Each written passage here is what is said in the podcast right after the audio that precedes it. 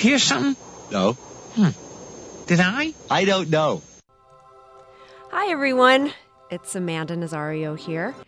I am doing something very different this time for this episode of Simpsons Time through the Debigulator, and I hope you will enjoy it. Something that has been on my mind quite a bit is the show's portrayal of people of color, uh, the characters, and, um, you know, just the general way uh, people from different ethnic backgrounds, you know, non white, non American, uh, are perceived by the Simpson family and, you know, in Springfield at large, and, you know, how they are supposed to be perceived by the audience uh, watching the show or not. Um, full disclosure, I sat on a panel for a forthcoming film that talks extensively about this, and uh, I will be the first to admit uh, that the two panels that I held um, just recently only began to scratch the surface, but I'm very, very happy that we were able to all get together and talk about this very interesting issue. Um, all five of us uh, who agreed to participate in the discussion really agree that the show has some work to do, you know, uh, in order to uh, bring the show up to a fair representation of all Americans um, and all people in the world, even. That said, of course, it is our favorite show. We love The Simpsons, and uh, all criticism is given very lovingly to something that none of us understands how hard uh, a job it is and um, how completely it must suck to try to please every single person in the fan base. Um, yeah, I appreciate that. But I also hope that people in TV listen to criticisms like this because they are absolutely valid. All right, uh, before we get started, I will introduce the uh, thought process that I had be- uh, in choosing the two panels. The first one you will hear is me in conversation with Gaylord Fields and Nate the K, both FMU DJs. Um, and they are of the older set, old, older than 35 at least. And so am I. Uh, and then the second panel you will hear is me in conversation with DJ Large Margin, aka Jon Flores, and DJ Guy Welchek. Uh, those two dudes are also FMU DJs, but they are under 35. Um, they're in their late 20s. So, yeah, we have the past and the future, I guess you could call it. I hope you enjoy this. Take it away, Homer. You the man, Carl. I believe you can fly. Boy, I am so sick of everyone assuming I'm good at basketball because I'm African American. Go, Carl! Go, Carl! It's my birthday! It's my birthday! Three-peat! You got mail, baby! Welcome, everyone, to this extremely exciting, extremely special edition of uh, Simpsons Time through the Debigulator uh, extra talk. I don't really have a name for the extra talk that comes at the end of the podcast each week when it does. Um, but regardless, I do have two very special guests with me Mr. Gaylord Fields Hi, I'm black. and Mr. Nate K. Hi, I'm not. Excellent. And uh, my name is Amanda Nazario, you may or may not know that I'm Hispanic and white. So I don't know how that will inform your um, receiving All of of this. this Oh, the white the white man will judge how that. yeah, right. I guess how we'll that will play out. We'll let that happen. Um, Thanks, Nate. All right, so it's going like that. Okay. No, let's no. just go into it. Why not? it's been that way all along. You're right. We're here to talk about the portrayal of people of color uh, on The Simpsons. Um, what the show gets right, what the show gets wrong, what we wish the show would get differently, um, and you know, just general thoughts about its uh, sensitivity or lack thereof to the experiences of minority people. You know, in this giant. Uh, macrocosm of a town like Springfield, there are quite a few people of color. Um, yeah, any thoughts just right off the bat about your favorite characters of color on the show or least favorite? Well, I'm going to generalize and say that in and I find their portrayal of black characters to be not as much of a problem as a lot of other ethnicities. And I just think because there's more of a of a spectrum of of black characters than there are say Latino characters or Asian characters, whether that is South Asian or East Asian. And mm-hmm. so I yeah, that I'll say. I mean, in other words, there tend to be a lot of black characters who are characters who are black rather than embodying a generally accepted black stereotype. That's yeah, that is a very good point. But I find that not the case with a lot of other ethnic groups as represented, and to a to a degree where I'm not comfortable with it. right, right. Nate, do you have thoughts just uh, initially about that? On what Gaylord said, or just in general. Oh, just about my general uh, question in the beginning. Well, I mean, I'll just I'll just comment on what Gaylord was saying. I mean, I was thinking something similar. That if you look at there's the Hibbert family, Carl, um, and Lou, the cop. But I I do think, and maybe there's room for this later, that um, the Hibbert family being sort of based on the Cosbys, in a way, in and of itself, brings up a certain discussion of um, you know portrayals of African Americans on television without Right. really saying anything. It it it is this sort of odd commentary, but in general, when we think of sort of like you know discussing race in our country and and you know all, all of these concepts that that that the conversation becomes more and more complex through the years. I don't think The Simpsons, for being a show credited with being satirical and having this biting wit and you know making all this social commentary it doesn't really tackle race at all ever it, It- just sort of throws these caricatures out there some much more i would say harmful than others it just sort of throws them into the mix and that's really all it does with it i think Yeah, I mean, I would say that it has tried in latter years to tackle race um, with limited success. There was a pretty late uh, show called The Color Yellow, which maybe you've seen, um, and it's which is explicitly about slavery, and it's uh, it sort of tells the story of the Simpsons. Um, you know, during the time of the Civil War, i don't which think is i've ever seen No, that Yeah. no. What, when, when was this? It's like a season twenty six. I want to say it was about like between three and five years ago. that sounds Oh, so that's season forty eight. Yeah, right. Um, but yeah, I mean, in the classic era when so much ground was being broken uh, in The Simpsons, as you say, Nate, it, it is uh, sort of remarkable, you know, that race is not really tackled at all, except in the case of uh, the shows about Apu. There are a few. Uh huh. Yeah. you, you just brought up the uh, eight armed elephant in the room. Yeah, right.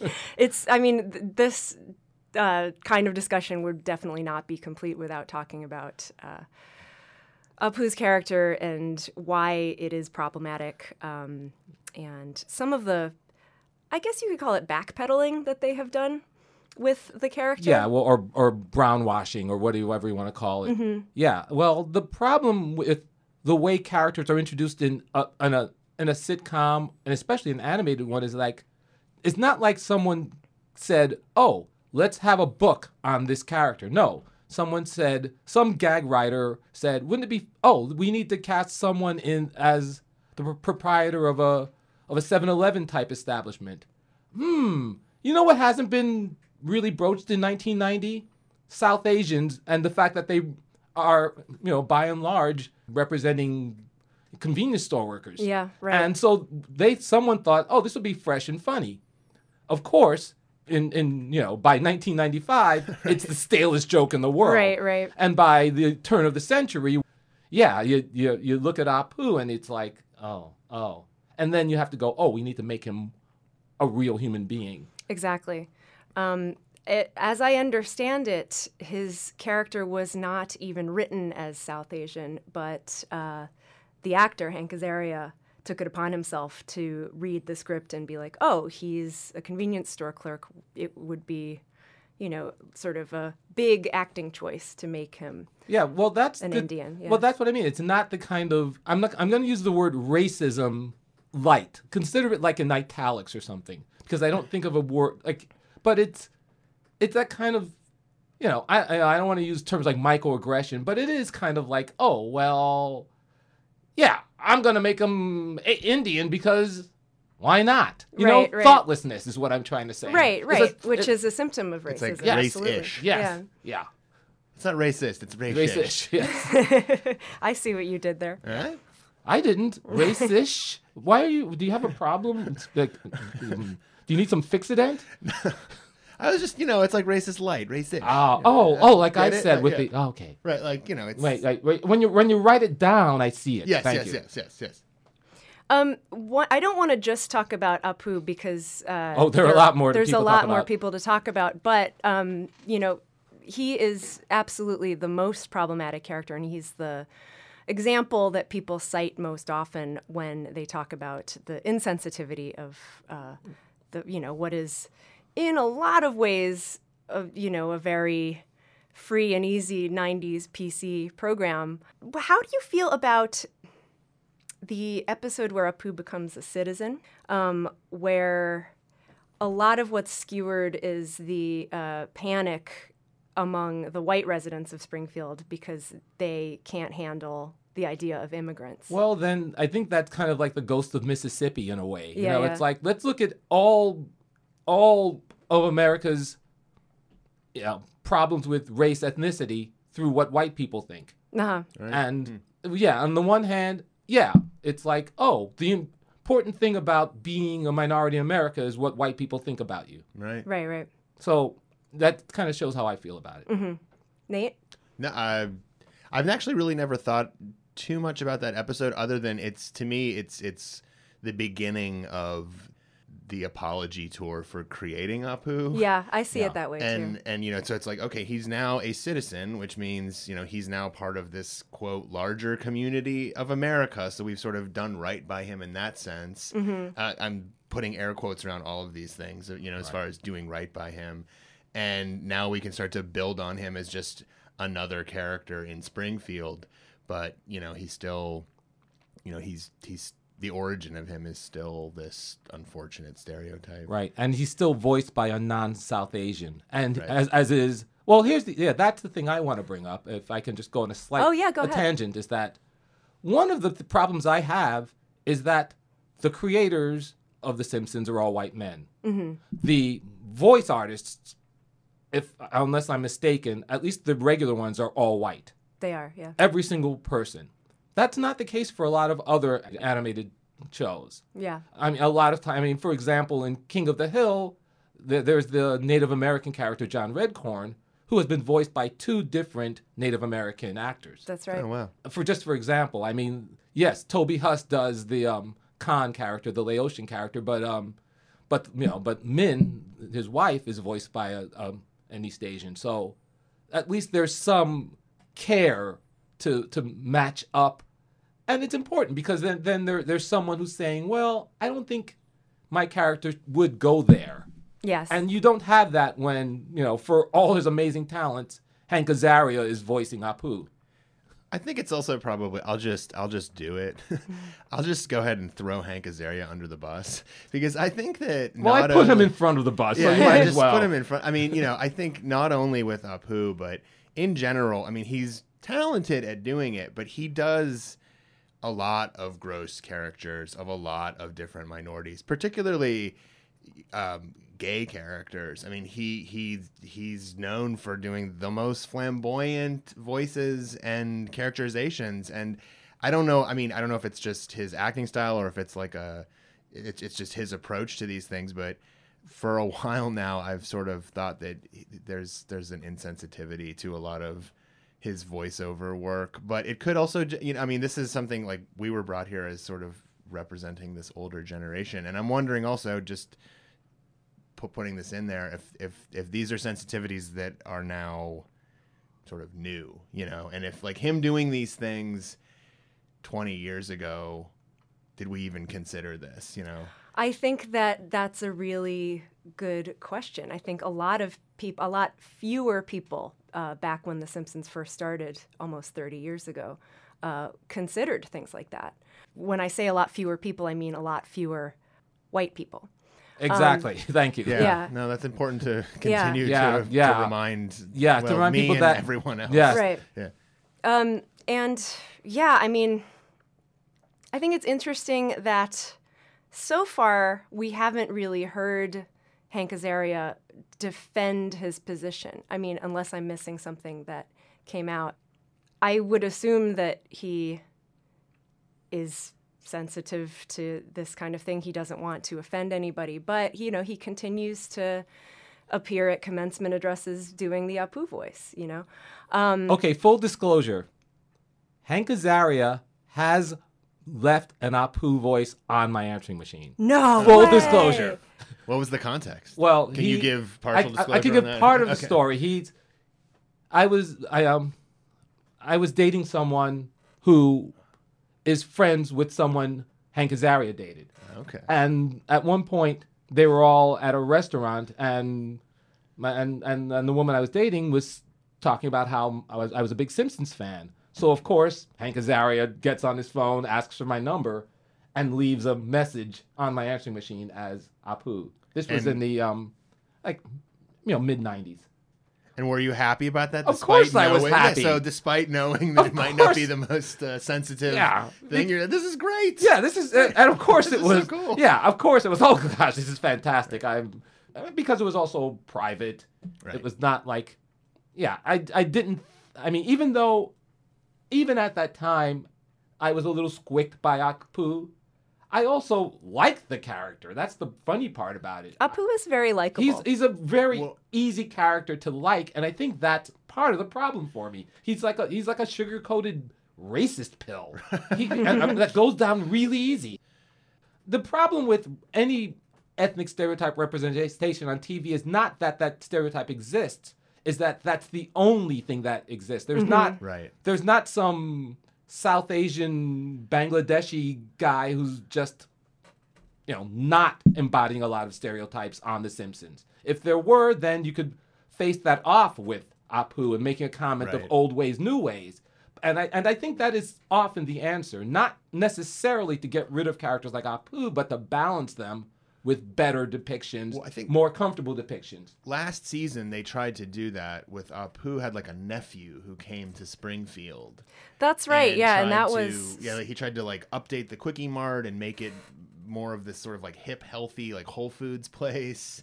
And I think at one point he actually called out Apu for being a walking stereotype. yeah. I liked that episode. Oh yeah, I, I, I that was one of the ones I actually saw. In the- in- yeah, I, I I watch like one a year these days. That was one. Um, before we segue into talking about other characters, I should say how I come down on Apu. Apu's one of my favorites too. Like he's really, I don't know, I I marvel at his ability to uh, handle with equanimity all of the Being shot constantly. Uh, yeah, and just all of the horrible people around him uh, in Springfield. Um, when it comes to his portrayal, I really uh, enjoy Much Apu About Nothing because I like seeing the white panic in Springfield. I like seeing um, Homer, especially's reversal of. Uh, his attitude towards Apu, you know, he was completely fine to let Apu um, be deported, and then he had a change of heart. Um, maybe it's just my optimism talking, but you know that's something that I would like the Homer Simpsons of the world to do more. Um, and- Especially with 2017 coming up. Yes, exactly. Uh, so I I did really like that whole episode. I thought it was really deftly done. Um, and in fact, I did a Simpsons time about that uh, just over a year ago, right after the Bataclan attack in Paris. You know, because because of all of the anti-immigrant uh, rhetoric that was going on after that. Um, what I like a lot less is uh, the things that came after that with Apu's uh, marriage and uh, the the the whole story of him being married and then wanting to have a kid with Manjula and having eight kids. You know, like that. I think is they could have they could have taken it in so many different ways, but to have um, you know the person who's from a populous or overpopulated nation all like suddenly have eight kids. It's Once just like, again, come on, I. I think I think that's just the not thinking part, or Yeah. just think, or not not censoring. And once again, I, I this is what I prescribe because I am allowed to prescribe as a person of color. It's my turn, and that is. If there was someone on the staff of color, they would have put the brakes on that. yes. Right. And that is my big, big, big problem with The Simpsons. And I'm and now I'm done. Goodbye. Now they have don't people of color. Oh, on the oh, oh, there, staff. oh, there were other characters. Sorry. No, no, no. Yeah, no. I, I, people on the writing staff uh, are now of color, but I, it's very significant, as you said before, that uh, when it first started and all through the, you Yeah, know, the golden, golden age. the golden age, Yeah. they're, they're, everyone was white. Um, you, one of you before mentioned uh, the three key black characters: uh, Lou, the cop. That was that was Nate. That was Nate. Um, But why, why'd you look at me, racist? Yeah, it's like Lou, the Hibbert family, and Carl. And are Carl. the three that I think of as is the most. You know. Well, the most prominent Yeah, black characters. prominent. Yeah, I would agree. Um, and we talked a little bit about the Hibbert family being uh, sort of the the, yeah, they're, Cos- the yeah, they're Cosby's monkey. Yeah, they're XPs uh, for the Cosby. Um, what about Carl? I mean, I think that Carl is really significant because he is a guy. You know, he's a working class person, just like Homer. He's friends with Homer. Yeah, he doesn't And- speak in a in a one of the standard black dialects. That's right. Unlike Right. Dr. Hibbert, who has that sort of educated, like, Like, Howard University way of speaking. practiced. Right, Yes. right, right. yes. Yeah, that's I mean that is a particular like African American dialect that that sort of yeah that yeah what I just called the Howard University voice. you know Mm-hmm. Yeah. the Thurgood Marshall voice. and it's yeah, it's something that we're used to seeing on TV Yeah. and, and on in movies. Um, Carl, yeah, Carl, and I think also Lou, who is uh, whose voice is an imitation of Sylvester Stallone. You know, don't don't have stereotypically black voices, and you know, I mean. It is well known that cops are of all different races, and uh, it, it's also a received thing, like on cop shows on TV, you know, that the that partners Right, are, the the Lou and Eddie black white are buddies. Yes, biracial, yes. yeah. Um, but yeah, yeah, I mean, Carl is also not the only black person uh, working at the power plant. He's just the only one that we happen to know. Like there are a lot of crowd shots where we see people of color working um, it, in the power plant. I don't know. I, I'm I'm particularly fond of Carl uh, as He tends to be person, yeah. consistently characterized, and and I think that's why I like him. Mm-hmm. He, I mean, every now and then they'll create some wacky thing out of thin air, but it doesn't stick to him. Like it, it doesn't become part of his his you know book, Right, as right. it were. Uh, as unlike unlike a lot of other characters, where they'll just like Ned Flanders is the great ex- example of someone whom they'll hang a gag on him, and then suddenly that's who he is, and everyone writes that on him. For some reason, for Carl, it gets it tends to slough right off, and he gets to be the Carl from season three in season twenty three. That's right. Yeah, I mean the the story about Carl that has emerged as the most prominent one is that he and Lenny are inseparable, which you know I Right. find completely benign. Exactly, Um, and then and then remember there was you know sort of intimate intimations about like a homoerotic connection, and, and that was actually addressed in in one scene where it was like sort of dismissed.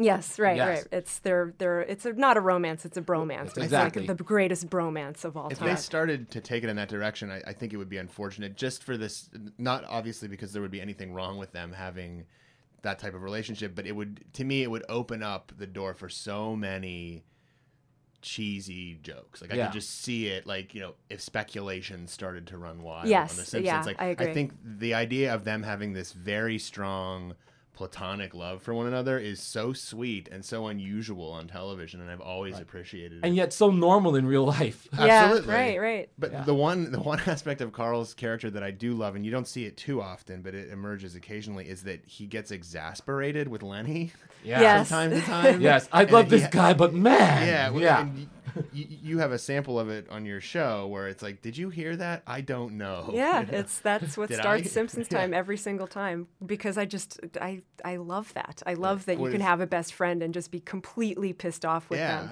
from time to time. Now, I want to bring up a curious thing that kind of, once again, dovetails into this. When you look at the Simpsons adult world, Mm-hmm. you, you, you do see the, the great big, you know, Benetton rainbow. However, when you go to Springfield Elementary, um, There who are do we have? few- Uter, you know, and and one, you know, Well, Um, you it's know. interesting. Um, at the very beginning, before the show was even a show, Matt Groening uh, made it known that he really wanted to promote diversity uh, among all of the characters, all the extras. And you do see, uh, even in the very beginning, um, what I would I hesitate to call affirmative action. You know, when when it comes to well, well, crowd well, shots, fair representation, fair we'll call it. represent- Yeah, yeah. Um, but like there, in other shows, we would see some character that only had one line uh, always be white, and in The Simpsons, it is definitely not the case. Um, but for for reasons that I can guess, you know, these characters like Janey, uh, who was supposed to be Lisa's best friend at first, Yeah. um, and like Lewis, who was one of a Right. crowd of Bart's good friends, um, and Richard, who's Asian. um, Right. They they sort of faded into the background and Yeah. became not significant characters at all. We have Ralph and Nelson, and Yeah, the squeaky wheels are getting the grease. yeah, exactly. And, and yeah, and, and how do you write? Uh, How do you write funny for you know a nine-year-old Asian boy, and without insulting people? I guess is the idea. With adults, you can Cookie Kwan it, and there's this like, oh, because she's one of those aggressive realtors, you know, kind Mm-hmm. of thing. Yes. yeah, but Yes. I mean, you could. You could just have a joke have about a Asian. nine-year-old boy Right, and yeah, then right. have Yes, him but be here's the Asian. thing. That's what I. That's my point. That you can't. It's like, well, th- they made her black for a reason, and there's a lot of that when white people are creating television. That's right. But I, what I think is that they made her black because Matt Groening wanted there to be fair representation. right, but they didn't want to. And- But the writers and the people writing the gags don't either didn't care or found it like scary. That's right. And I think yeah. that's the problem. It's like when it's like, well, I don't want to be insensitive. Well, bring in, you know, bring Hire in a black black writer. writer. Yeah, bring in, you know, Paul Mooney. I don't know. I'm just I have somebody out of my That ass. would be amazing. Yes, I want him to write black characters for the Simpsons. I believe Mark not really. Wilmore was one of the first black writers on the staff. Yeah. Uh, Larry Wilmore's brother. Oh wow. Um, Any other thoughts about the Hibbert family? I feel like we have maybe given them a little bit of short shrift. there, I don't really have a strong. I mean, as like I said, as stand-ins for the Cosbys, they're they're they they serve a perp. They serve an in-joke purpose. Mm-hmm. Back in the '90s when they, that made sense. Right, right. And in When- the when- nineties, That's a good point. I Yeah. mean, when when the show first aired, it was up against the Cosby Show, Yeah. so it was almost like a wink, wink, right nudge, and nudge. and and people were uh, actively comparing them unfavorably unfavorably to the cosbys the Right, simpsons so right. yeah so this was their statement about that I, I think it's worth noting, if I'm not mistaken, Dr. Hibbert is a Republican. yes, yes When they come together, and you know, there's there's the episode where they're gonna they nominate Sideshow Bob, and it's like the Republican committee of. So I mean, It's if, all the rich Yes. people. If yeah, they it's are- Lindsay yeah. Nagel and, and Right. the Rich Texan. And, like, if they are making any commentary about race, they are pushing back on you know sort of every uh, assumption that one might make about Yeah. a black family in Springfield and going the complete opposite direction of it. oh, I want, but I want Dr. Hibbert to be a Republican. Right. That, But I, that I, in I and of like. itself, I feel like is almost a type. You know, like they're Yeah. they're choosing this type. Well, that's Bill Cosby too. Right. Yeah. Right. This Yes, a, more, you know, a, a- moralist of professional class that's Yeah. yeah, moralistic. Uh, You know. And so it's kind of interesting. yeah. Let's talk a little bit about some uh, Latinx Yay! characters. can, can I? Oh, I, I've actually uh, on my way here. I've been I've been sitting on this one, so I'm sorry I, I pounced so quickly. Oh, but please, pounce. Yeah, no. Yeah. Uh, we, bef- off mic before this started, we're talking a little bit about Dr. Nick Riviera, but there is also Bumblebee Man. That's the man I was going to bring up. I, e- perhaps even more than Apu, he's the character I have the biggest problem with. Okay. And it's as simple as this. Okay, for those who don't know the background, and I think a lot of listeners do, Yes. Bumblebee Man is based on a character by the um the comedian Chespirito, the, the Mexican comedian, called El Chapulín Colorado, Yes. the the the red grasshopper, a sort of superhero of sorts who wears this really like like he wears a variation of what the Bumblebee guy wears. He wears like a red tights and the little ears, little like The dealy bopper Boppers, yeah, ears. are important. Yeah, and, and he's this comedic slapstick superhero. Right. And and you know, it's it's it's obviously over the top silliness. If you if you're you know, if you're a Latino and watching, you know, Univision or Telemundo, whichever one the show was on, if you take him out of that context, which was what the Simpsons did, and look look at those look at funny foreign TV, I have a huge problem with that. A huge one.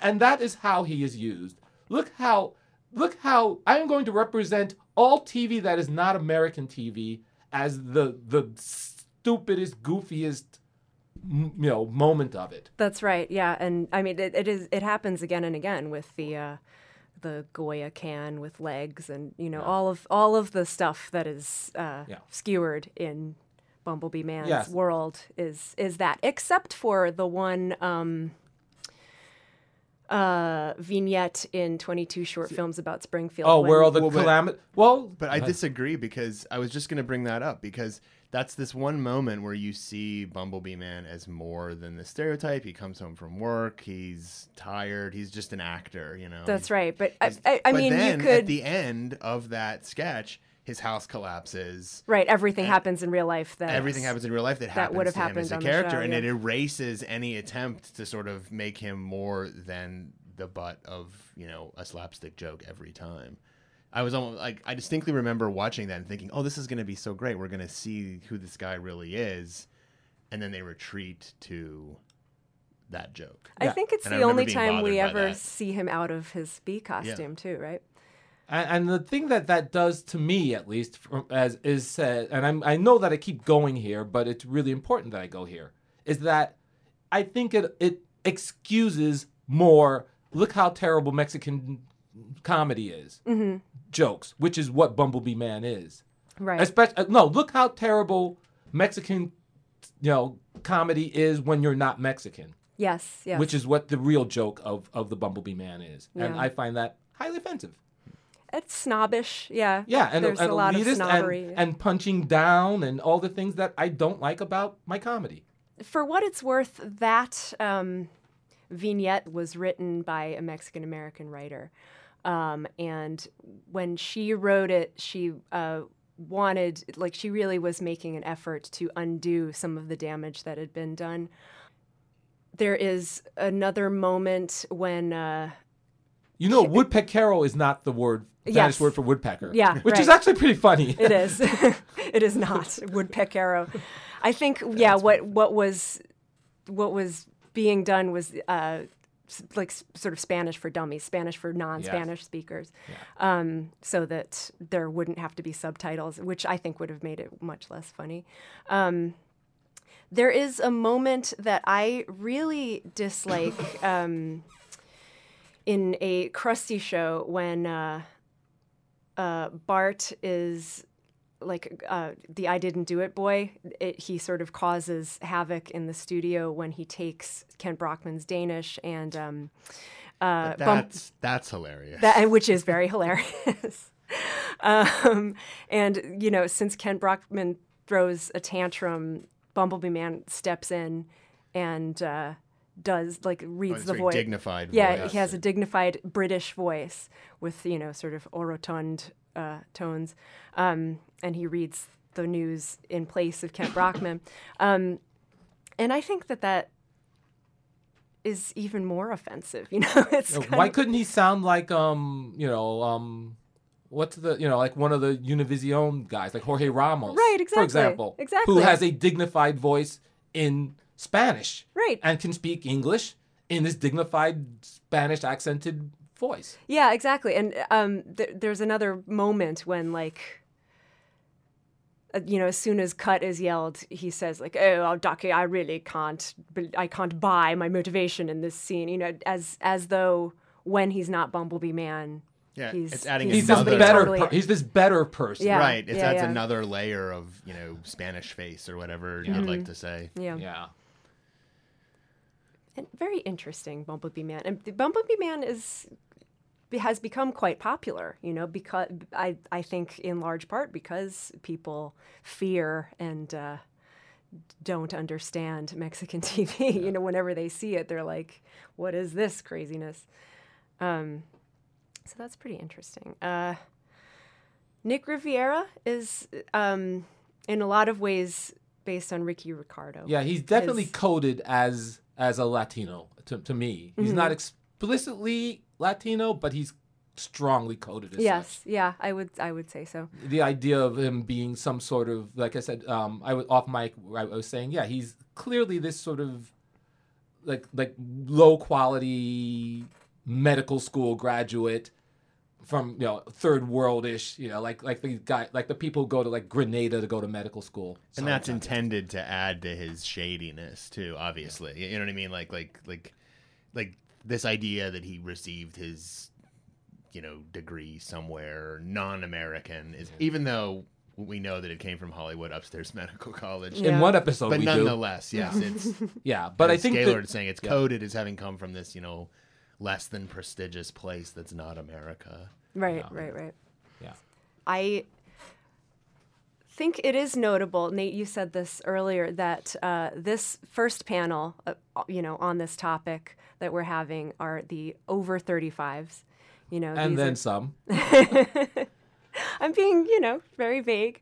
We, are, you could just say it. Over 55 in one case. we are all, um, you know, I, we have seen a lot. We have seen uh, television be very insensitive. I think Oh, yeah. is. It's very slowly getting better, and my fingers are crossed so hard, you know, that it will continue. Yeah, to. it's just funny watching, thinking about these Simpsons episodes in a time when one of my favorite shows is Blackish, Mm-hmm. and just seeing the the some a show that is being ridiculously funny and going to a lot of really great places when it comes to the, for, in this case, the African American experience. yeah. And then going back and seeing the sort of you know the the the big problems and big holes that like i said are not like malicious but are just there because of the omission of of voices of real voices that can say that maybe not so much that and maybe try this Right.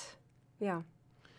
this is one of the things I was thinking about though when we came here and you know being the white male here and seeing everything hey, Oh, no I'm problem. Yeah. seeing everything through that and Homer being you know the ultimate white American male in many ways I'm wondering what you guys think of Homer and his ability to grow and learn about a lot of these issues. You know, like I think that for as boorish and awful as Homer is, he is he's also posited as a guy who in a weird way kind of keeps an open mind about a lot Yes, of this. yeah.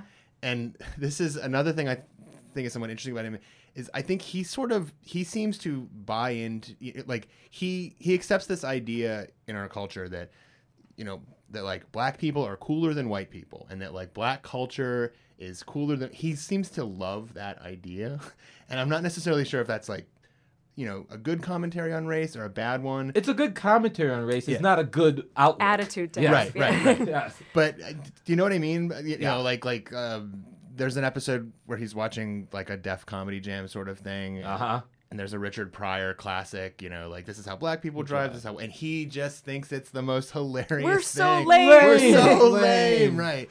And the and the jive turkey thing, where he's like, you gotta sass it, like that's his attempt. that's like his attempt to be, you know, down or what have you. And I, I don't know. I mean, I'm just wondering. uh, I I thought about throwing that out there at the end. If I think that yeah, Homer is used to really great effect in in a, a lot of uh, episodes to illustrate il- American white intolerance. yeah, like they throw Homer Yeah. in there to Yes. to bounce these ideas, Yes. and also out. Yeah. American white ignorance. Yes, Right. and also American white fickleness. Yes. Right. Yeah. Yeah. Um, he starts off many episodes being ignorant. The um, John Waters episode is, uh, of course, uh, you know, really notable for that Homer's phobia. Um, he's completely anti-gay people, and then when John Waters saves his life, he suddenly is, you know, he reverses his position totally. Yeah. Um, to a yeah, to a comedically camp degree. Yes, right. I mean, and this it, it's it's also uh, worth mentioning that Homer himself is quite heteroflexible. There's Yes. that's true. there's a lot of you know flirting with men that happens. Um, but yeah, and and the Apu episode that we were talking about too is a good example of that. You know, Homer is fickle. Homer, you know, is sort of like forgive them, Lord, for they know not what they do. Like he just wants to go along uh, on this easy bandwagon because things are easy for him. It's okay for him to sell out one of his friends, um, but then very quickly he realizes that it's not okay.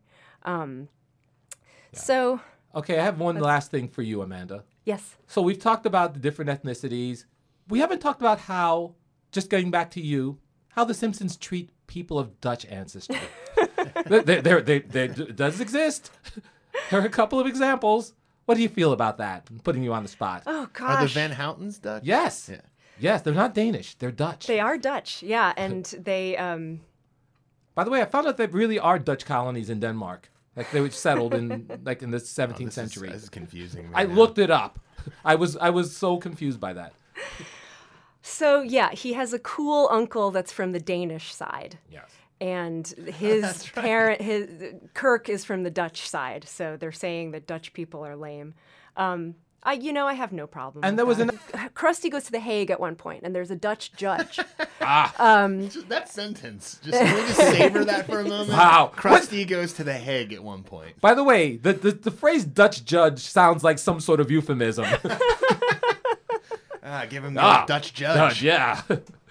and I thought that um, I think it was, I think it might have been Hank Azaria doing the voice. I have to check on who it was. Was it offensive? Yes, it was a It wa- horribly It over was the a top Dutch very accent. well done Dutch accent, and it, you could tell that the person did his homework. Ah. Um, you know, it's like for for crimes against clowndom. You know, you you have been found very.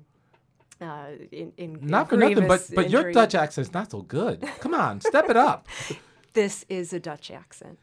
That's the uh, that's the revelation that that I've come here to say. All right, here's your last question. What was the cause of the Civil War? Actually, there were numerous causes. Aside from the obvious schism between abolitionists and anti-abolitionists, economic factors, both domestic and international, played a hey. significant... Yeah. Just just say slavery. Slavery it is, sir. Yes, I am a citizen. Now, which way to the welfare office? What? I'm kidding, I'm kidding. I work, I work. I am joined by Guy, DJ Guy, uh, and DJ Large Margin, um, whose name is actually Jon. I don't. Is it okay for me to call you Jon, or do you want to be called Yeah, the secret's been leaked. Okay, all right. Um, both uh, of you guys are WFMU DJs and huge Simpsons fans, and notably, you guys are also younger. Uh, Thank you. You flatter me. you're Yeah. you're younger than me. You're y- younger than uh, a lot of us here. I think you're you know in the uh, youngest age bracket here at WFMU. Um, and uh, I think that's notable because a lot of people your age uh, that I encounter are not Simpsons fans. Like, you know, they don't really get it. Um, but most of the Simpsons fans that I've met are like between 35 and 45, maybe a little bit older. Um, so I think it's significant to talk to millennials about this very, very pressing issue, you know, something that's uh, on a lot of Simpsons fans' minds, which is the show's portrayal of people of color. Um, there are some things that the show really gets wrong, and then there are some things that the show is to be commended for. Just initially, do you have any thoughts about your favorite characters of color or your least favorite? Do you have like uh, ones that spring to mind, either of you? Um, There's always Carl. Favorite? Well, yeah, Carl's. I love I love everyone. Um, I know it's hard to not love everyone on The Simpsons if you're a super big fan. Yeah, that's what we were saying off mic. It's sort of even the problematic stuff that we're talking about. Um, you chuckle because the characters that you're recalling are, you know, have problems with them, but they're they're funny. You know. Yeah, and they're sort of beloved to you. Exactly. now, Yeah, yeah, definitely. Yeah. Um, and eh, I mean, I think that's a super big issue. Being it's it's sort of uh, normalization, right, of uh, of certain stereotypes. I mean, Apu is the one that everyone cites as the example of the the problematic char- character. Um, and but he's very, you know, he has endeared himself to us for a lot of different reasons. Um, uh, that don't have to do with his ethnicity, but then some of them do, you know, because everything that he's ever said or done on the show is part of uh, his character, his whole uh, duende.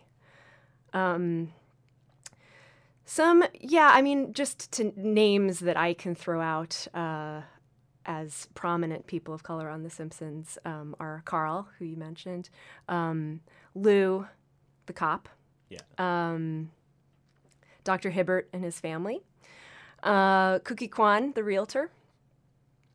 Jon is shaking his head. um, in-depth character.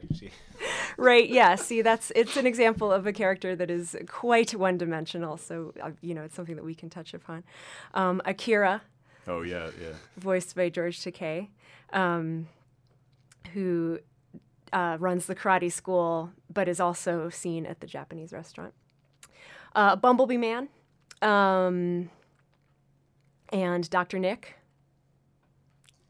and is Dr. Nick officially uh, Hispanic or Latin American? His last name is Riviera. He has a Yeah. Hispanic last name, and um,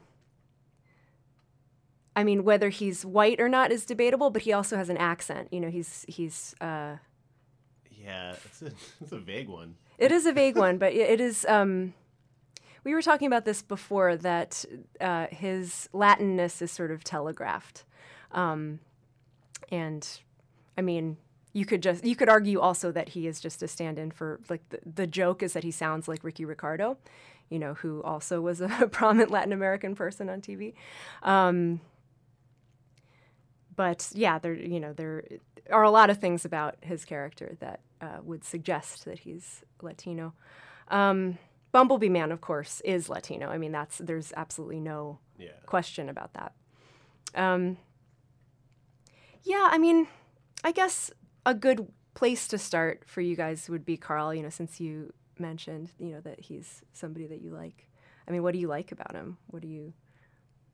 Uh, I feel like Carl sort of uh, views other people realistically. Like his reactions to everyone else is very humanizing. Um, A little jaded, maybe. yeah, he's not. I mean, he's funny. Don't get me wrong, but it's not like zinger funny. It's generally yeah his reaction to like uh, more of the mainstream characters.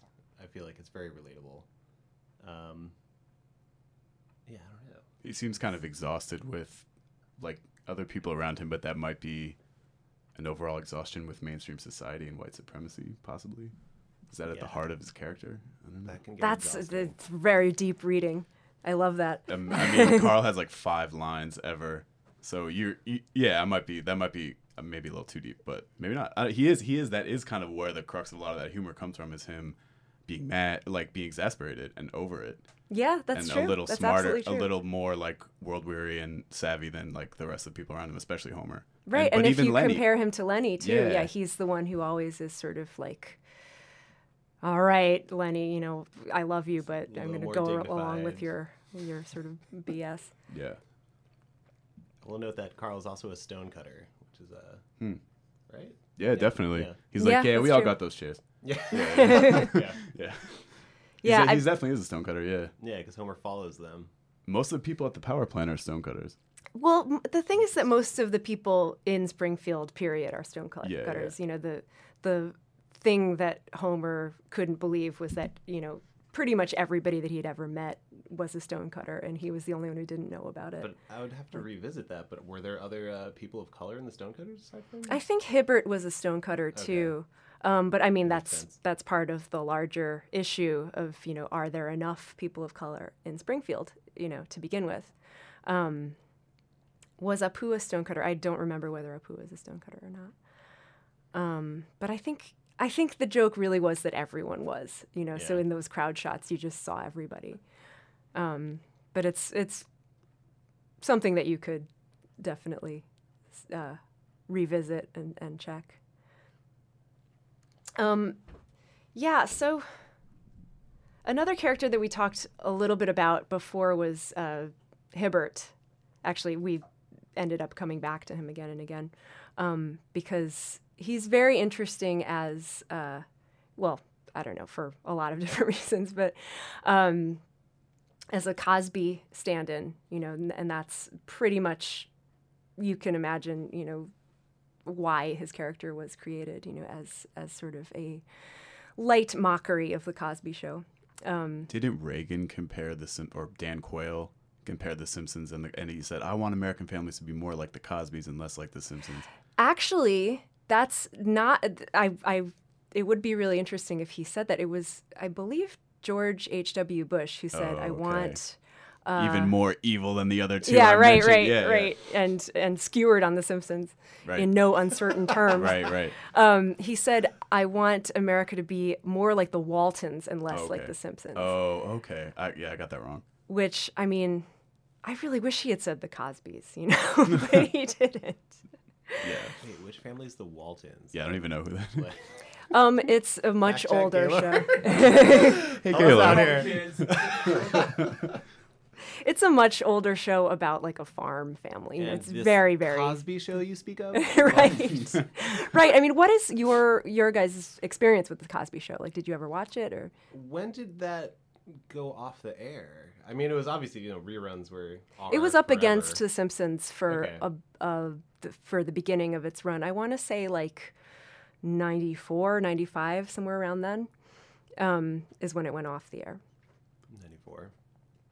Yeah, my only experience with the Cosby Show was having cognitive dissonance that it wasn't set in Fort Greene where I lived at the time because I was, I was mad young, and I was like, it's like in Chicago, right? Or it's a brownstone neighborhood, or is it in Brooklyn? It's in. Uh, it's supposed to be in Brooklyn. The establishing shot is in Manhattan Oh. in, on St. Luke's Place. Yo, yeah. I'm flubbing all these. Well, Oh, yeah, okay. I remember being confused by it as Yeah, like yeah. as a as a young kid. I never really So- watched it. I guess this brings up a good question. Uh, as somebody who, as, as people who don't know the Cosby Show, how do you feel about Dr. Hibbert Um, and their portrayal of him? We're in a band called Julius Hibbert. Full disclosure, Nice. which is not. We I mean, I don't know. I don't know how. Our Yeah. SoundCloud is no, we don't have that. Oh. um, no, I mean I like the Hibberts. Uh, I think it's funny that he's always in all of the like Republican National Convention meetings or like the, you know, the castles with Mr. Burns. Um, like Count Dracula is there. Yeah, Or right. Count Chocula, maybe I can't. I think those. it is Count I Chocula. it- yeah, they couldn't get the Dracula rights, but Chocula's cheap. Um, no, aside from like the whole staunch Republican thing, like I've I've always enjoyed him. I think he's very whimsical. Mhm. Well, um, you know, he's he like knows what he's doing. He's he's doing well for himself, which is like good to see. hmm Um, and I think you know before we got on mic, we were definitely trying to figure out other, uh, you know, people of color like making it like Right, right. and he's you know he's one of the few that jumps to mind. Um, did we think of any others? Dr. Nick Riviera, you imagine makes not as much as Hibbert, but doctor money. He It's- might make it's a lot of money and then lose it all after. Well, that's Right, that's his right. I mean, this is America. Like, do you know? What I mean? Yeah. that's he could do what he wants. Um, yeah. So, do you see him as embodying any stereotypes, Hibbert? Hibbert, I mean, or do you see him as bucking stereotypes? Very, I don't know. No, I think he embodies the stereotype of the successful, like, it's not, you know, like a negative stereotype, of course, but Mhm. still possibly harmful of the successful black, uh, uh, the doctor class, the lawyer class. Sure, you right, know, right, right. White collar, whatever. Right, and black Republicans. Yeah, exactly. all Yeah, that. yeah, yeah. Hyper rich, like extremely. The Ben Carson. I mean, he's he's not dissimilar to Ben Carson. Yes, Yeah, right, right. yeah. I mean, he's probably more s- smarter, but, Hey, hey, shots fired. Whoa, yeah. um, but no, I, I definitely see what where you're coming from there. I think it's really interesting that uh, people who grew up watching the Cosby Show and, and are familiar with the Cosby Show automatically just see Hibbert and his family as you know uh, a parody of the Cosby Show, and people who didn't necess- don't necessarily. But there is still uh, or could be a, a stereotype, you know, sort of in the air that they that they're responding to when they see that. Um, I feel like this discussion um, is definitely not complete without uh, a pretty big uh, chunk of it devoted to Apu, um, you know, because he is the character that fans um, and critics of the show uh, talk about so much, you know, when they're talking about what uh, The Simpsons gets wrong with, about race. Um, Yeah. I mean, do you agree that they get parts of his character wrong, or do you? He's, you know, it's um, guy, guy and I are like roughly the same age. I'm pretty sure we were born in uh, the year the Simpsons started started date us. But uh, 88. you know, like we've been surrounded by it. Like we obviously, literally grew up with it, um, and everything sort of seems normal and you know hilarious when you're a young kid watching these episodes, and then revisiting a lot of the stuff. Uh, yeah, you st- see things that are like wildly offensive. Right. Uh, I don't, and you know, it's it's definitely not an Indian guy voicing him. Um, Right, and I mean, Azaria. and that's something that as, or maybe you did know that. I mean, did you did you realize when you first started watching it that it wasn't an Indian guy doing the voice, or No, I feel like it- I- was it something that didn't even occur to you? I feel like my family was like nerdy enough that we all like researched all the voice actors and like tried to know everything about it. Uh-huh. Um, so I was like aware of it. You know, at that age, it didn't seem like odd to me. I was like, oh, whatever. He's just a you know voicing a cartoon character. But uh, you know, now that we're talking about it, it's like, oh yeah, like the staff was whitewashed Mhm. like forever. I don't know about now. I truly couldn't speak to the last ten seasons. What I uh, 17 seasons. What I learned was that his impression of uh, of uh, his his you know the whole character that he created um, was based on Peter Sellers's Yeah. uh, you know brown face Indian you know white British guy doing an Indian. Yeah, so it was a white guy doing an impression of a white guy doing an impression of an Indian. Yes, exactly. um, which Yikes. right? I mean. And you throw in that colonial history with Peter Sellers. Peter Sellers being British Oh, yeah. as fuck. You can curse, right? Oh, yeah, yeah. Extremely British guy. He is Yeah, British as yeah, fuck. Yeah, yeah, yeah, right. I mean, yeah, that's a factor. Um, yeah, I mean, can you think of any moments in Apu's history that are that maybe serve as reparation or that are redemptive in any way or I mean, I'm going to go with what you guys were talking about in the earlier panel that the attempts basically made by The Simpsons to kind of like atone or make reparations or make uh, good on their stereotypes are bumbling Mhm. and clo- just kind of make your skin crawl a little bit. yeah, yeah, yeah. You can tell they're trying, but are they trying hard? You know, it's well, like a y- little, yeah, and then you know they're going to go right back to regular all white world. Like, Mhm, that's right. you know, all the- all yellow world. Yeah, excuse me, We all were- yellow. Well, we were kind of. I was talking to Gaylord earlier about. I can think of one instance that's non-verbally referring to Simpsons as white or yellow as white, but I can't think of any spoken moment where they call themselves white or call their culture white America. Uh, I think in what I'm talking about is the uh, hand gag with uh, Carl Black, Lenny Len- White. yeah, right. And that's the only thing I can think of where they refer to someone as white.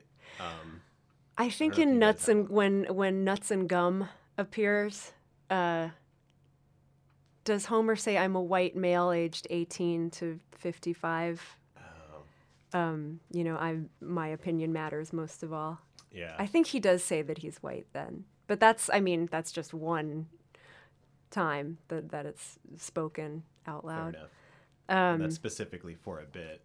right, right, right. But I think that that's to the point. Like stuff like that is a more effective skewering. I think of race in America. I'm a white male, ages da da da da da da. My opinion matters the most. Like that's funny and cutting. Right. Whereas them trying to do this ham-fisted, like Apu becomes a citizen, or what we were talking about earlier, more like over the top attempts to kind of like atone for um, the characters of color don't I think fall a little flatter than just little cutting political jokes that they have in The Simpsons that um, attack white supremacy or at least comment on it. I think. It's punching up, you Yeah, know, which is uh, definitely preferable. Um, and yeah, I, I agree. Funnier. um, yeah.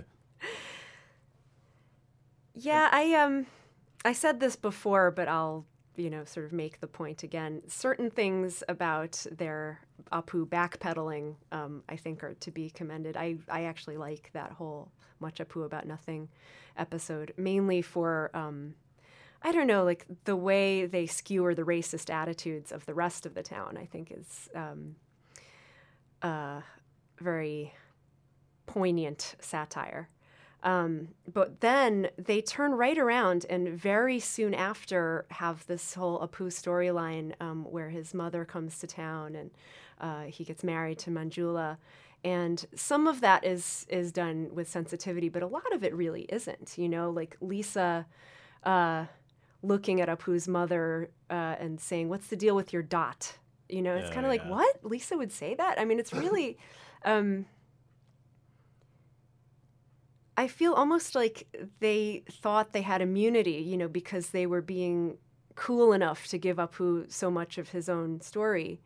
Um, Yeah, well, that But- I mean, that specific line was like they were pretending to be like the future grandkids, right? In that episode, Yeah, like they right, so right. They're supposed to be related, but So were- it's illustrating how like, why do you actually not ignorant, understand yeah. what you're like, you know, the culture of your grandmother. Right, right. But yeah, that's a that's a blaring line in that episode. It's so awful. I feel like Lisa, see- of all people, would have done some research. You know, like Yeah. Bart might say that line, but.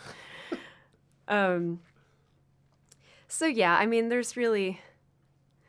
I think there's a lot of room for improvement on Apu still, uh, and I hope that they do it. I mean, I hope that it's in the works. Well, how do you feel like um what's the episode where he becomes a citizen where it's just so clear That's that the he- one yeah, the Much that's- Apu About that's the Nothing. same one where, you know, he is, you know, for all intents and purposes like is a better citizen than any American, like better than Homer. Like Homer doesn't know any of the information or like where they are on a map or anything and Apu can like recite the Constitution and sort of knows everything about it. Like he's he's just a better citizen already before he even has his citizenship. Right. Yeah. I mean, he's he's somebody that you would want to have in your country, you know, and not want to. But yeah, like, is that enough? Just having him be like, all right, well, he is like a sharper person, but he's still in his position in life. Like, no matter where, you know, no matter how you do mentally, and like, if you're a sharp guy, like, that's still, you end up, you know, running a quickie mart Mhm. just because you're, you know, the, the only Indian character in the series. Yeah. I mean, it's Except for Sanjay. Except for Sanjay, who also runs the Quickie like, who also right? disappeared. Oh yeah, Sanjay was funny. Yeah, and the little baby that they put out with the shotgun. Oh yeah. Yeah, I mean, I, I wonder why that that could have been the South Asian child in in the series instead of Apu and Manjula's like hundred children. You know, like it would have been fine to just have her be the um, Apu's niece. But yeah, just him disappearing and then them repopulating the series with their family with Manjula is kind of like, oh, we can only have so many Asian or South Asian characters or Indian characters. Like, you know what I Mhm. mean? Like, Yeah. uh, I mean, the the world is crammed full of characters in general.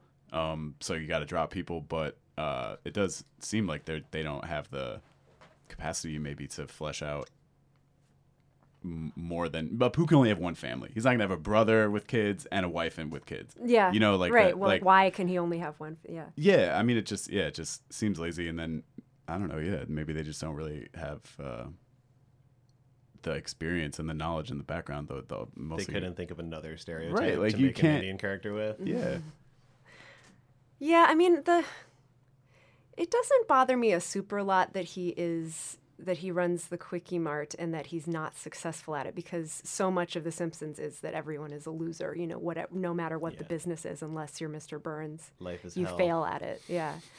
Um and his, you know, being dishonest and gouging people for prices and stuff is uh is always funny to me. I don't know. I mean, I Um, think that's you could just say that's like a business owner. Right, that's any business owner, right? that's just that's how it goes. Thoughts about other characters of color that we haven't talked about uh, as much yet. Um, I think Cookie Kwan is is a pretty notable one. Um, she is upwardly mobile, right? Yeah. She's a realtor. She's introduced in the um, uh, Realty Bites episode where Marge becomes a realtor Yeah. um, but then she surfaces again and again as this um, sort of perfectionist Asian lady who has, you know, all the right clothes and all the right cars, and um, and she also speaks in an accent. So I don't know. I think she's uh, she's definitely notable to talk about. Um, I'm not a huge fan of the character. I don't No, there's like I feel like she just has two repeating lines. Stay like, off the west stay side. Off the west side. Yeah. yeah. Um, yeah, she's definitely a one bit character Yeah, in my yeah. book. Yeah. Yeah.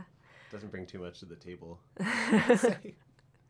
Yeah, it's it's probably one of the the lesser, like one of the worst um, examples of a character of color on The Simpsons. Like they got it the most wrong, maybe Yeah. with Cookie Kwan. Yeah.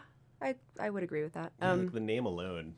Like, Yeah. Yeah, Before you meet the character, you're like, okay. Yeah, right it's written that way and then it's like huh i wonder what kind of voice will be done for her you know and then it's the most over the top accent. I mean, yeah, the accent is intense. Yeah, Like, yeah, yeah, yeah, right. yeah. Aggressive accent. Yeah, um and yeah i think that it's it's interesting that she is the east asian character um when there are East Asian characters that already exist, um, we mentioned that Richard is one of Bart's friends. We never see Richard's parents, you know. I yeah, mean, that's a really good point about it.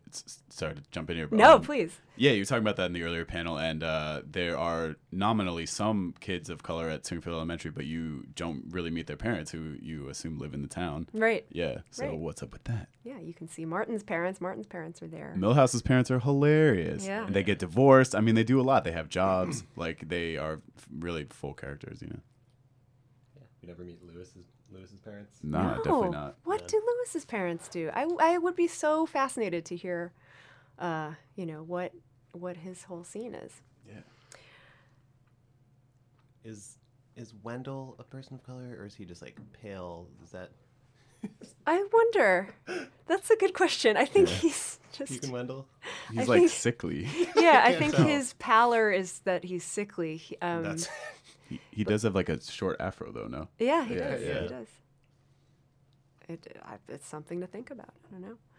Um, there are a lot of racists in Springfield. I think that Moe is probably the most Oh, yeah. racist person. Even when it was the Bears, I knew it was the immigrants. yeah, yeah. Um, Also Hank Azaria. Yeah. Yeah. Whoa! Yeah. Talk about shots fired. Yeah, what? That's a fact. That's not. That's, he's like, you know, he plays. Yeah. Um, yeah, and I don't know. I'm I'm wondering if you have any input about that, about racist attitudes displayed by people in Springfield. I get not just Moe. I mean, Moe is an extreme example um, because he's sort of like the worst of the white people in every way. You know, in Springfield, he's Yeah, he's like one of the scummiest and people on the mean show. and gross and ugly, and you know, he's really the ugly American. Kid gruesome. Yeah. Yeah. Yeah, Um, what other characters are? Um, this you know it'll pop into my brain, but I'm trying to think. Does anyone else come to mind of like blatantly just racist characters or? I you feel like subtle- Krusty might have some weird, questionable lines. I mean, he's like a self-hating Jew. Right. Well, yeah, yeah, yeah. But he also that. he kind of has that old um, showbiz attitude. that Yeah. in real life was certainly racist, and Mhm. they may allude to that a little bit on the show. I don't really Right, right. The yeah. sort of uh, just uh, old that old Catskills Hollywood- comedian. Yeah, not even Hollywood. Just And ca- like yeah, yeah, Catskills. yeah, Yeah, yeah. Borscht Belt. Yeah, which is why Krusty's hilarious. But yeah, I love Krusty so much. right. But he is he is Jewish actually. I didn't even think about that before this panel. Oh yeah. I'm Ah, I still need to do like Father Like Clown, which is one of my favorite episodes ever. yeah, where they go to the Lower East Side and um Mhm. see. He's like, "Uh, Papa, I want to be clean. It's like, you know, to be a rabbi. Yeah, Yeah, it's funny. Um, yeah, and I mean, it's all of these jokes uh, about Krusty and his Jewishness don't strike me. I'm not Jewish, so I can't really speak to whether they're offensive to Jews or not, but they are written by Jews, you know, so it is, uh, to me, a lot more palatable.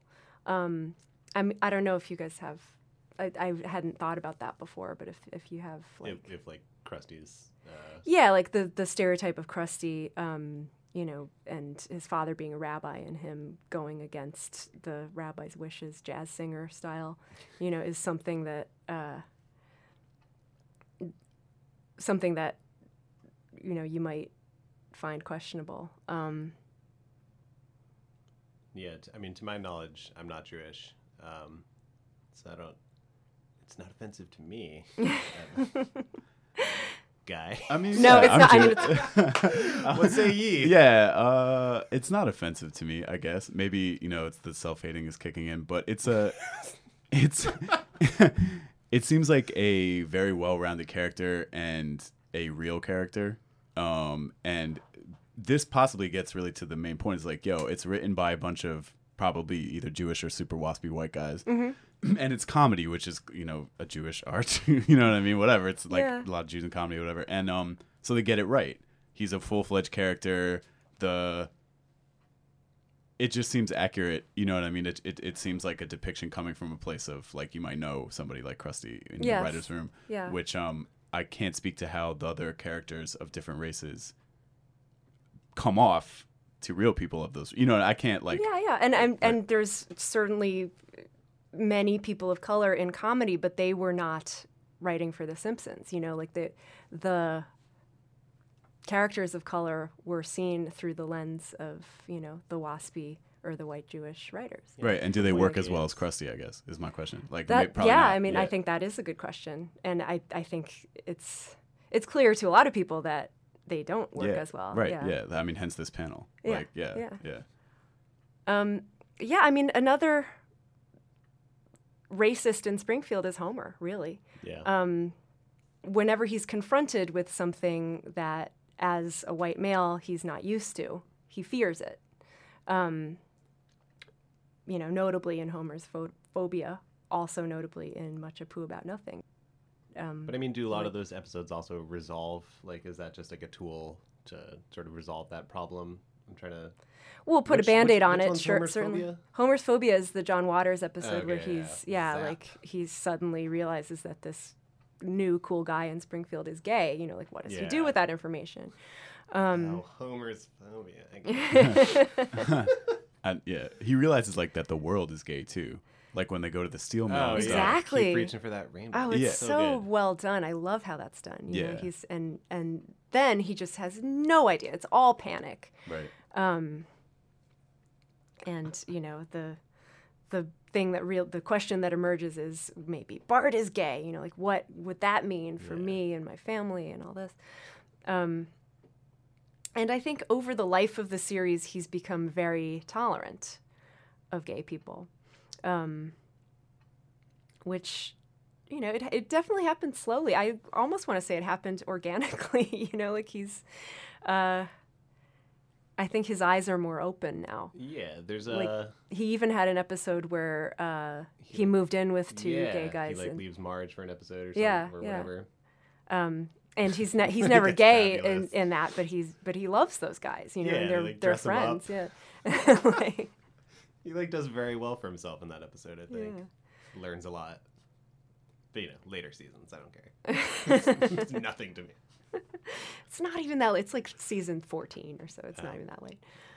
Um, They had a 14. there's a four in the morning now. Who else? Who else have we not spoken about? We have not spoken about Lou, um, who I really like, uh, because he's a cop stereotype. He's not a black stereotype. Um, I'm, you know, unless you count the fact that uh, there are a lot of, uh, you know, biracial pairs of you know Like cop buddy cops. partners. Yeah. Yeah. Um, and he and Eddie are definitely a pair. Uh, but yeah, I mean, he's he he answers to Chief Wiggum. He doesn't particularly like Chief Wiggum. He's not particularly great at law enforcement, but he's better than Wiggum. Um, he and Eddie are sort of not even the Lenny and Carl of the police force. You know, they they work together. They're pretty Yeah. they're, they're professional ish. Um, I mean, Springfield police force is corrupt all the way to the core, but they're like kind of okay um, at what they do. So yeah, I mean, I think that I think that he's a, an example of what The Simpsons can get right when when Yeah. talking about people of color. Um, I'd say he's a fairly like positive character. There's never any problems arising from him. Like like you said, like he kind of he does his job. He like I don't know compared to Wiggum anyway. He's like, Yeah. an Yeah, yeah. outstanding officer. right. No issues. He's pretty flat though too, I would say, and also, uh, he's paired with another white character just like Carl. You know, he's not he's not a very fleshed out character at all. Neither is Lou really. Mm. Um, but uh, I don't know. Yeah, it didn't really. Yeah, he just it, it's sort of the same setup really as Lenny and Carl. Two Right, working right. class, a white guy, black guy. Uh, yeah, I don't know where I'm going with that, but yeah. Well, no, I mean, you could be going like, why isn't there a a character who's there? There's just one of him, you know, who's a Yeah. person of color, besides Apu. You know, I mean, that's there. That's absolutely a question. Um, like, who's the Simpsons mailman? Could he be a person of color? Could it be a woman of color? I, I mean, it's Huh. these are all things to chew on, I guess. Yeah, because The Simpsons is, I mean, like what we're saying kind of throughout this whole thing, the threat of The Simpsons being like a all white world or normative white is the norm in The Simpsons world. So it's like when you have a black character, it makes like, maybe more sense in the world to have it bounce off a white foil all the time. Right. So you can have, you know, some normalcy, I guess, in that world, that Simpsons world, uh, to That seen through the yellow lens. you could basically, yeah, you know, I mean, there's always this white guy right next to him to like bounce the jokes off of, to Yeah. talk to. Yeah, Now that you mention that, like uh, Gary, the black nerd. Yeah. His crew is all white. Mhm, That's definitely. right. Yeah, Trying to think. Yeah, interesting that they're all like paired up. there's a lot of pairs in The Simpsons in general. Yeah. I yeah. I mean, it's a TV show. No one's going to be on screen alone. It's a sitcom. Like you're not going to have somebody sitting alone, like contemplating race in America. Like that's probably not going to happen. But can only hope. yeah, maybe, might. someday, It maybe might. someday. I mean. I'm not saying I wouldn't watch that. I'm just saying it's not probably not going to happen on The Simpsons. But And can we just mention that maybe there is a conspiracy that Smithers was supposed to be black? You put me up on that, Not, Amanda. he Yeah. wasn't. Apparently, it was an error.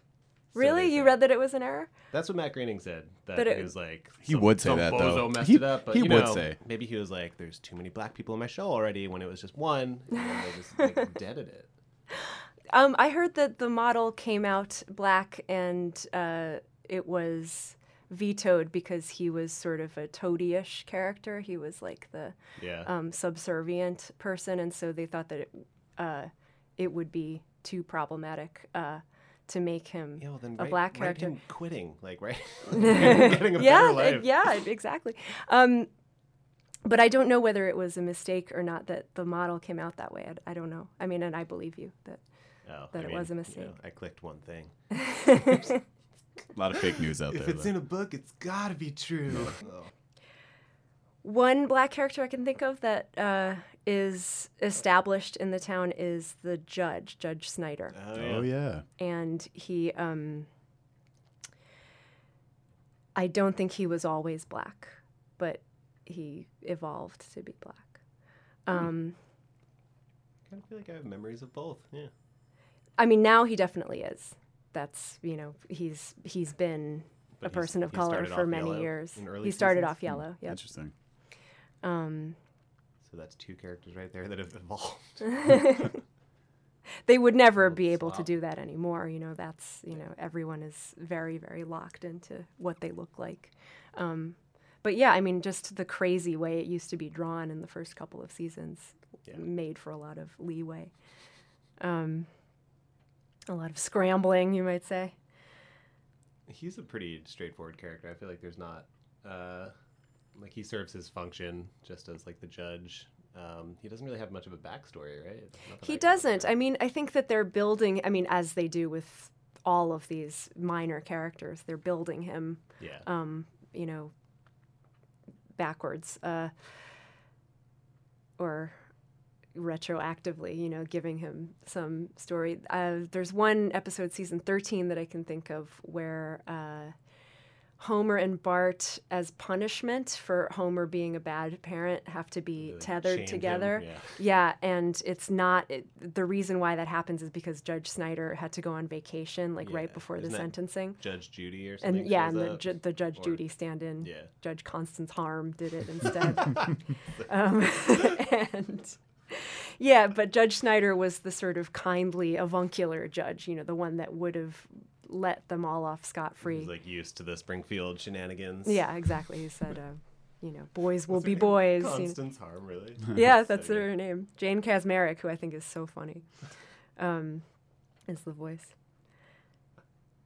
Cool. Um, yeah, I somebody I guess we only talked about a little bit was Akira, um, who There's yeah, an episode where they go to Tokyo too, which is um, a minefield of yeah. That's right. jokes. Yeah, yeah, And I mean, sort of J- Japan jokes, you know, like this is the panic of a white American going to Japan and, you know, how so, different so everything is. So different. Yeah, Yeah, yeah, yeah, yeah. I actually saw a really good meme from that episode. That's a whole nother show, The Simpsons uh, uh, effect on meme culture. But anyway, there's Oh a- my God, yeah. it's crazy. And, That's but, the next one. Yeah, there was a good one where it's that um where Homer keeps walking through the uh, paper door. You know the like Yeah, uh, the The sliding- sliding screen, doors. yeah, Yeah, screen yeah. doors. Um, he just keeps walking through them, and it just says, "When you have no concept of white privilege and you don't care," and it's just him walking through. Ah, the that's great. door. I love that. But yeah. Yeah, and I, I also like the, there was one thread on that Facebook group, which all of us know. Um, Do we? What? The Simpsons shit posting. You don't know it? Oh, it's so good. I'm- my uh, tag those out words means I know what shit posting is. I know what the Simpsons are. I can yeah. Yeah, there, Yeah, there's yeah. a Facebook group that um, it grew so big that it was hacked once or twice, and so now it's Damn. been rebuilt. But it's it's worth a look. I don't I don't recommend joining it because your entire feed will be Simpsons mean. Huh. Um, But uh, maybe for a second. but yeah, no, I, I look at it every couple weeks and it's always really funny. But there was one thread of uh, describe America in a Simpsons meme, and so many of them were funny. There were uh, ones of Homer sinking in quicksand while giving the double finger. Um, there's one Homer wearing his giant, you know, orange cowboy hat and holding an air horn at the same time. Um, you know, just great stuff like that. Uh, yeah, like when you don't care about your white privilege. That's that uh, is a phrase that could sum up Homer's attitude, uh, a lot of people in Springfield's attitude, but also a lot of comedy writers from the '90s attitude, And the 2000s. and the 2000s, and right now. and right now. yeah. the 90s in TV is often held up as something, as an era that was very uh, progressive. And Golden Girls. that was 80s. that. Oh. The Golden Girls was so progressive, so woke. so good. Um, the 90s wa is held up as, some, as an era that was quite progressive. Um, and The Simpsons is seen as progressive. But is it really? I mean, when we see missteps, you know, like the ones that we're talking about now, um, you know, we realize that maybe it wasn't so much. Um, and there's there's room for it to correct those things. Does that make any sense? What I just said? I'm sorry. So, No, yeah. I mean, I- I, really can't speak to what they have been doing I don't know if they've like pulled it together or started trying to correct any of these errors Mhm. in like the lab. You know, I think they are starting to. by their 40th season they'll have it together. Yeah. I think. I think that they really have a responsibility to, and I hope that they do. I would be very disappointed at this point if they didn't. I mean, you did know? you guys in the earlier panel touch on the current diversity of the writing staff for The Simpsons? Like we were We looking at a yeah. photo uh, of like you know season four, and it's like a white fence. It's like that Mike Pence meme where it's like Mike Pence's. Uh, Ray Ryder, Paul Ryan's or- interns, yeah, that's like who it was. Paul Ryan's. Yeah, yeah, yeah, yeah. people. Right. Yeah, yeah. Right. Yeah, I mean that's up until you know pretty late in the classic era. It was a white fence, um, and they are doing things to remedy that. Now. They they have been, you know, since then doing things to remedy that, which is great um, because that's the only way that it can change. You know, like if a joke is made.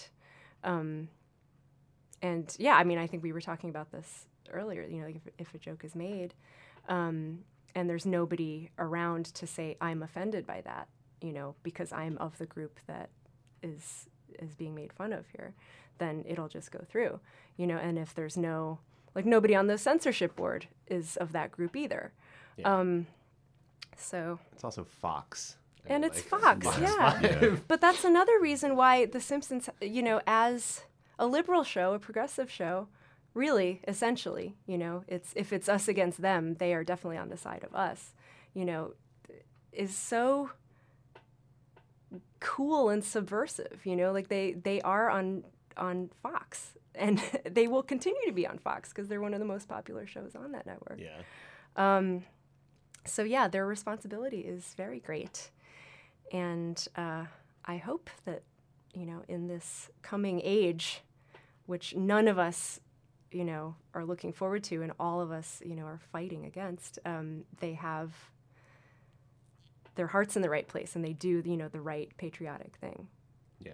You know what I mean? Like, Yeah, my thought when you're at, you know talking about if they're they should be counted as progressive. Mhm. Um, I think the best example of them being progressive is their politics, which you can pick up on from the writing, which are liberal and just sort of anti-authoritarian. Yes, really yep. in general, they're like rebellious, um, in a in a kind of funny, simplistic Bart Simpson way of skating and graffiti and stuff. Yeah. But excuse me, there's deeper moments of them questioning a lot of stuff that you know systematic racism, but also a lot of the problems with society, questioning it from a liberal perspective. I think that's when they succeed at being progressive, possibly not in their depiction of race, really, um, for the reasons that we just listed in these past couple hours, is that they're a bunch of white guys that don't really might might not get it. yeah, yeah. Well, I mean, not anymore. Hard as they may try or not try, you know. Right, right. Yeah. I mean, the majority of the staff still is white, but it's not just a bunch of white guys. Yeah, true. Not to erase any um, writers of color on The Simpsons from whenever, but you know.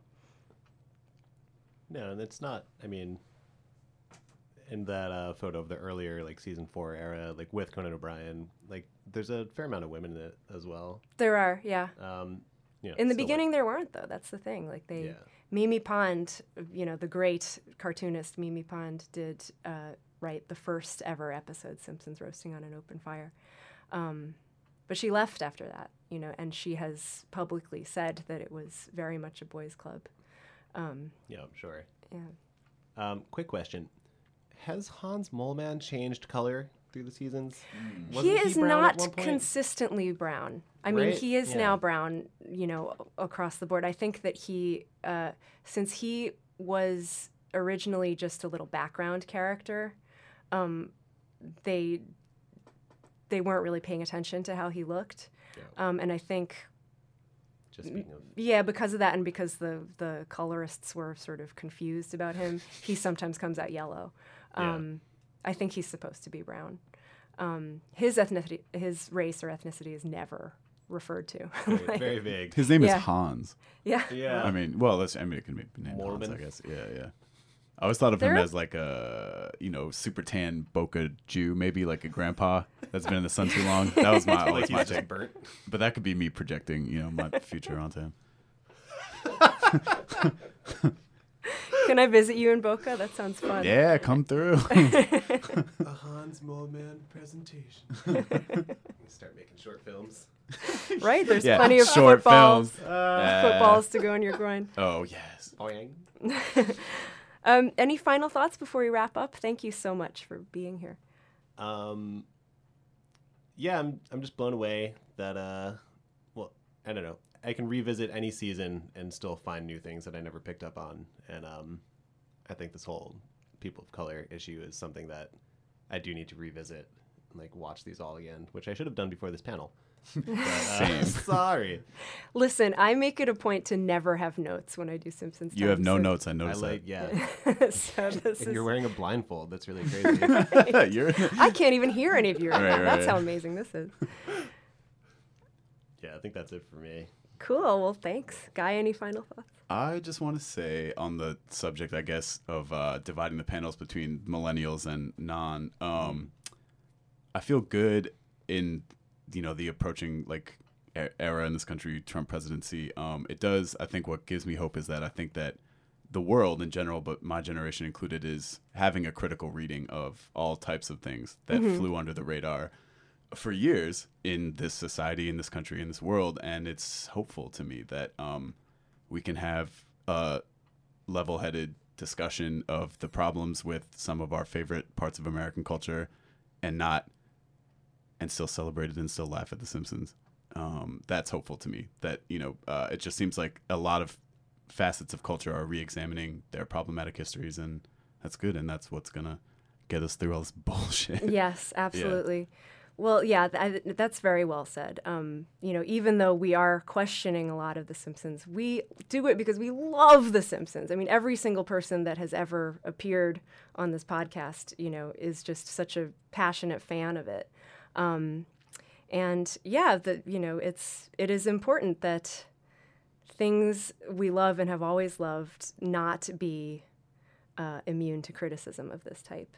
Um, and I agree with you, Guy. I think that it is, uh, you know, I, I feel like saying a silver lining is maybe too Too optimistic. too optimistic, but it is uh, a good aspect of of this whole crisis that we're in. You know that we um, push ourselves to do this. And in some ways, you could be like, well, we.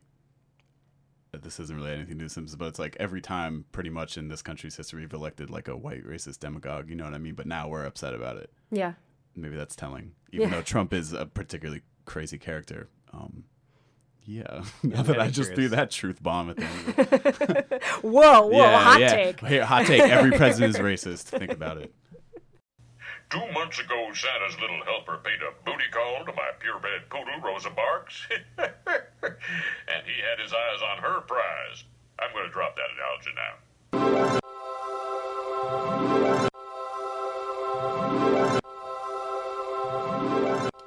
That's it. I would like to publicly again thank Gaylord, Nate, Jon, and Guy for being such awesome guests. And you, dear listener, for being such an awesome uh, payer of attention to this crazy podcast. It was a long one today, um, and there will be a couple of weeks off after this. Uh, I'm going to return to podcasting land in January 2017. Woo! In the meantime, though, while you wait for that, apropos of the theme of this particular one, you can look at a couple of more recent episodes, uh, including My Pods and Broomsticks, which I happen to like a lot, uh, which deals with a Middle Eastern immigrant family moving to Springfield and being accused of being terrorists. Um, and also The Color Yellow, which is about uh, the family Simpson in the time of the Civil War. And I think I mentioned that one during uh, one of the panels. There's also the matter of uh, Aunt Patty's baby, Ling, who comes from China. Uh, and yeah, the episode where she is adopted is another great one. in the uh, more recent Simpsons era realm. And all of them are very germane to the discussion that uh, all of my fine panelists and I had. Well, suppose that's it for now. Thank you so much for listening, and I will talk to you next time. Don't forget, you can listen to Nazario Scenario on Thursday mornings from 9 to noon. And the playlists for that can be found at wfmu.org slash playlists slash an. Bye!